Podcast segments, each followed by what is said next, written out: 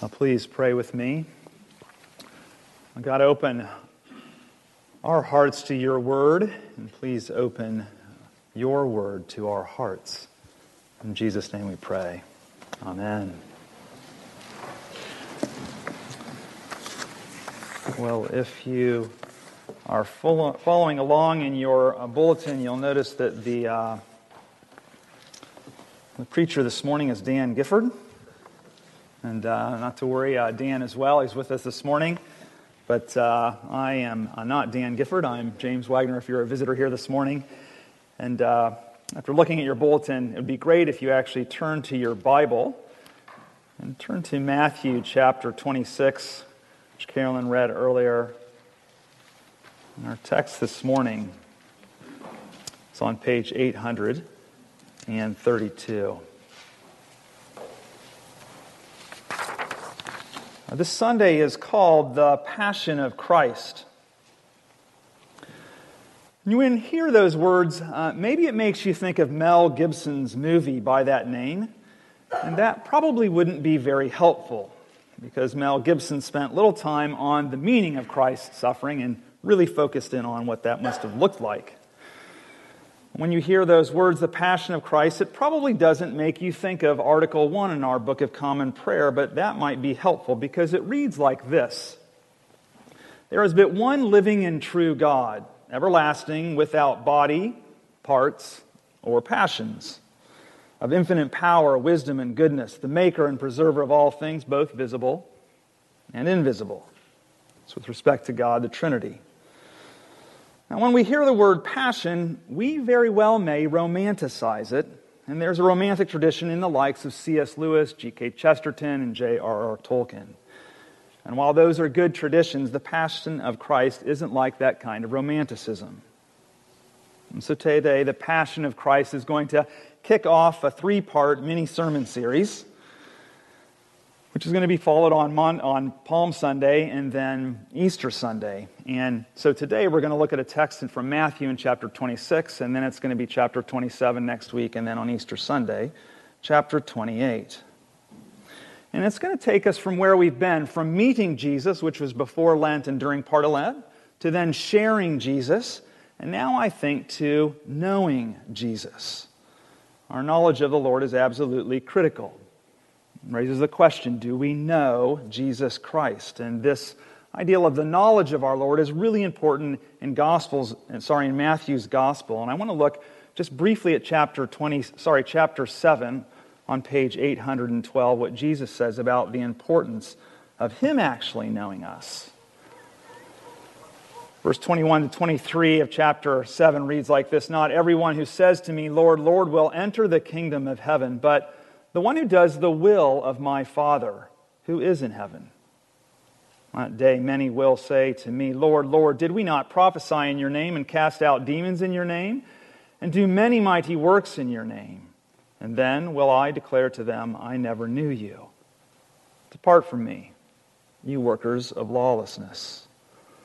God's knowledge of us is really absolutely critical, and we need to know that He actually knows us as much as we think we know him. So, the title of this sermon is Three Cries and One Rest. There's an image that's fixed right in the, in the middle of this passage, which is that of a cup. And I'm going to say that the message of this is that it shows that Jesus knows us through his suffering, and in two ways through his sorrow and also his submission. So, let's look at these two things. First, the sorrow of Jesus, and then secondly, the submission of Jesus to his Father. Now, our Lord's sorrow doesn't begin in verse 36 of chapter 26, but it intensifies there.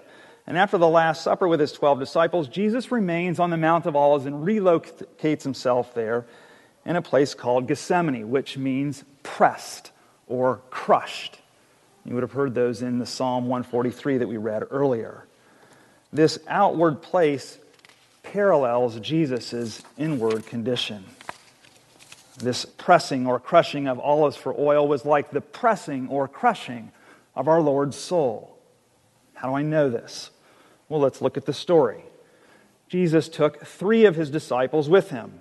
The three are the usual three that is, Peter, James, and John. They are the same three that attended Jesus on the Mount of Transfiguration as our Lord's divinity was magnified And they are the same three that attend him on the Mount of Olives, where our Lord's humanity is magnified. And so here Jesus has shown many of his emotions and limitations humanly up to this point. And on the Mount of Olives, Jesus then displays something more of his humanity. Matthew says this about it Jesus began to be sorrowful and troubled. In Jesus' own words, he tells his disciples, My soul is very sorrowful, even unto death. And Jesus is sorrowful and distressed.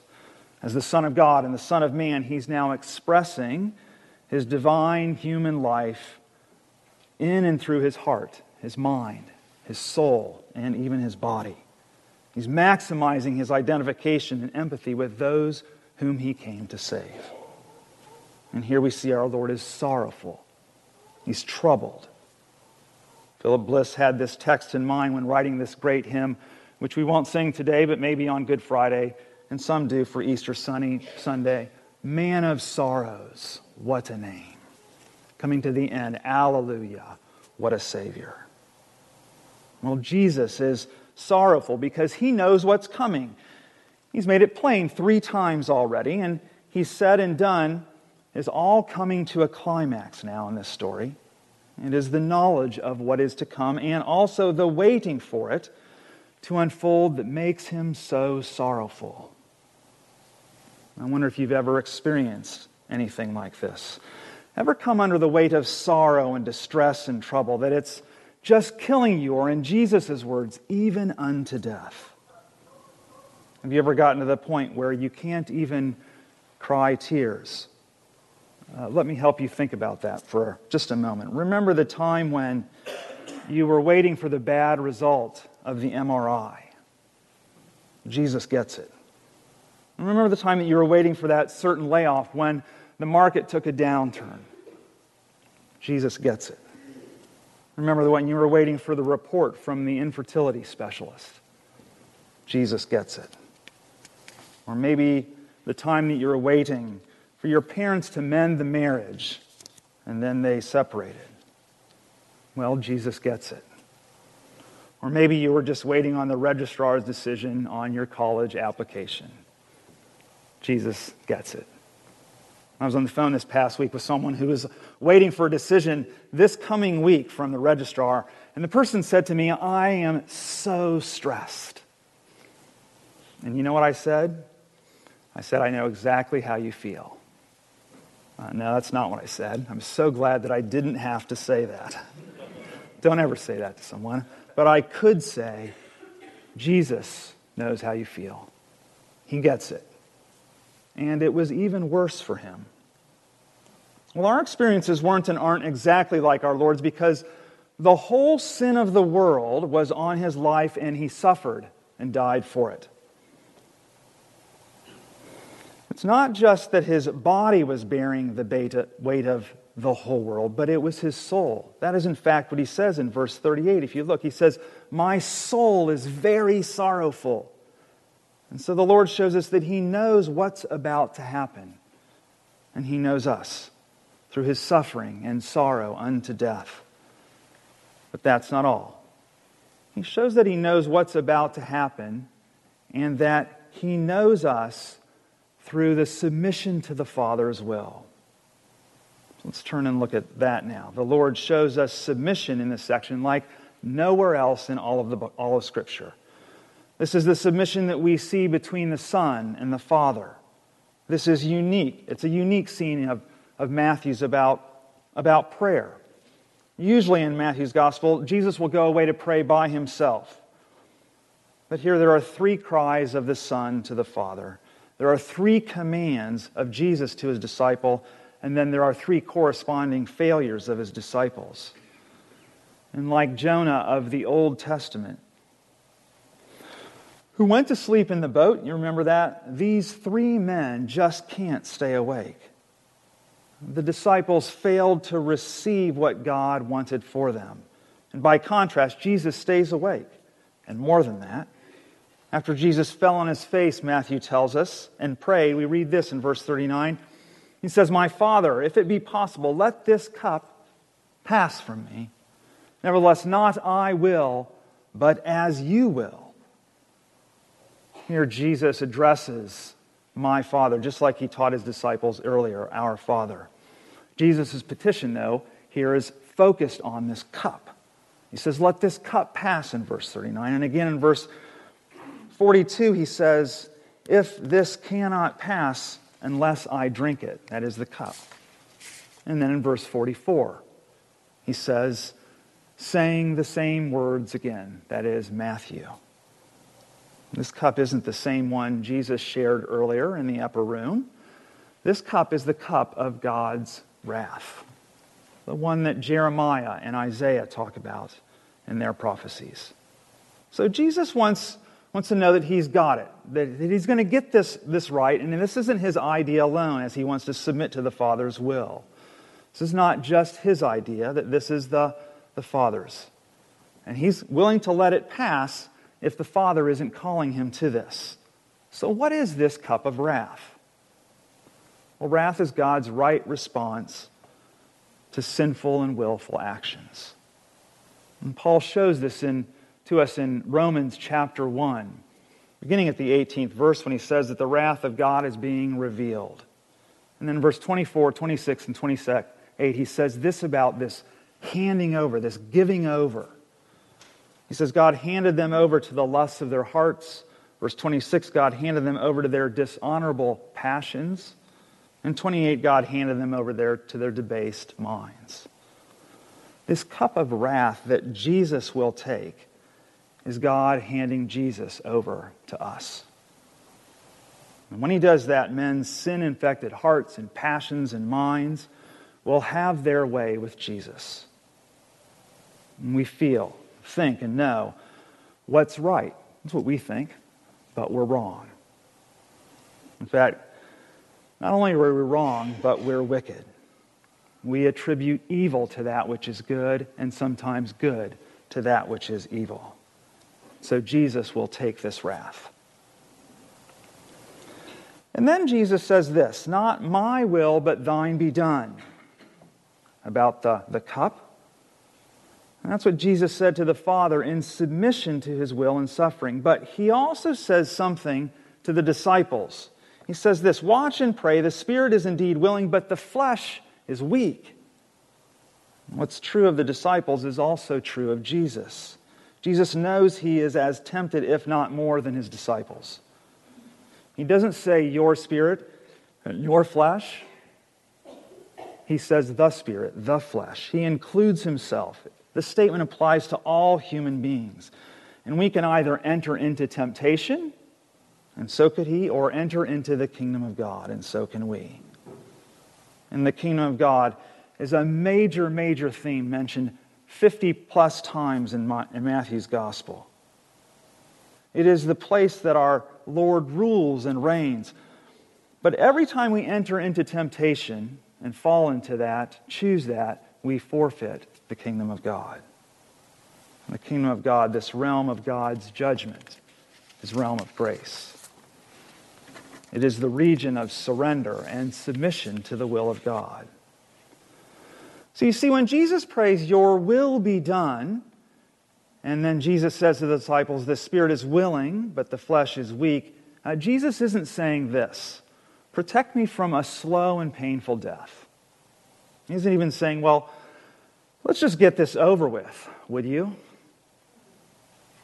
Thy will be done is what Jesus is saying. In other words, I'll submit to you through suffering now and on the cross. The spirit is willing, Jesus says. The flesh is weak. And even though it's not natural to die, and especially on the cross, thy will be done, Father.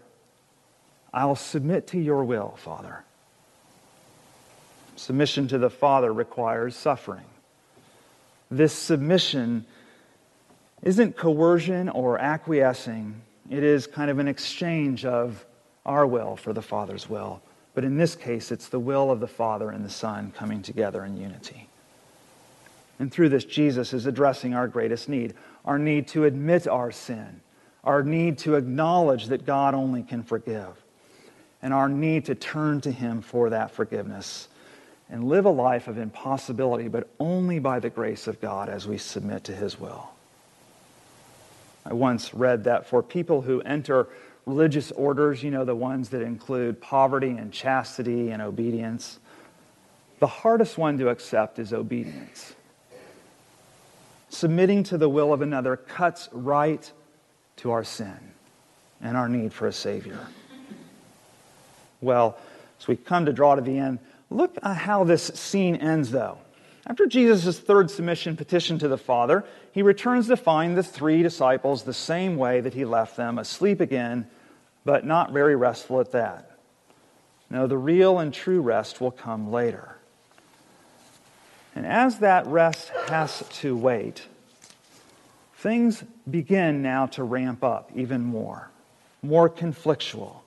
The time has come for the scripture to be fulfilled. The governance of God through the cross is now about to take place. And so the hour is at hand, and the betrayer is at hand. Sorrow and submission of our Lord's choice will now bear some fruit. Jesus, though, mind you, is no victim or even a survivor. We're going to see that through Jesus' death, he will be the victor. John Calvin once commented after Jesus wept at the knowledge of Lazarus' death and also the grief of his sisters, that Jesus rose like a champion and strided into victory. And if there ever a time to make that statement, it was now. No doubt there was agony in the garden, and there still would be on the cross, but Jesus rises and strides, submitting to the Father, demonstrating that he knows us and what our greatest need is, so that we might know Him. And so Matthew tells us that Jesus commands His disciples to rise, and Jesus will do the same thing after His death. And when Jesus does that, then finally we will have our rest, and that Jesus knows us. This whole scene at the Garden of Gethsemane is about prayer. So let me end with just talking about these two aspects of prayer with two people. The first one is John Owen. John Owen was a Puritan, something of a divine, though he might have resisted that. But he said with respect to prayer that when I have no rest, I give God no rest. Not confidently, not presumptuously, but imagine that. Our Lord shows us the priority and passion of praying when we're sorrowful and distressed. Not about just anything that makes us anxious, but in particular the knowledge of the Father's will. And friends, can we watch and pray for an hour, a day, a lifetime, so that by God's great goodness we may be governed and preserved, as today's collect reads? Another figure, Elizabeth Goudge. She's a fiction writer, and she wrote that we basically only have two prayers. The first one is, Lord, have mercy, and the second one is, Thy will be done. Uh, there are probably more prayers than that praise and thanksgiving. But, friends, can we watch and pray for one hour, one day, for a lifetime, so that we who for our evil deeds do worthily deserve to be punished by the comfort of God's grace we may mercifully be relieved. That was last week's collect. I speak to you in the name of the Father, and the Son, and the Holy Spirit. Amen.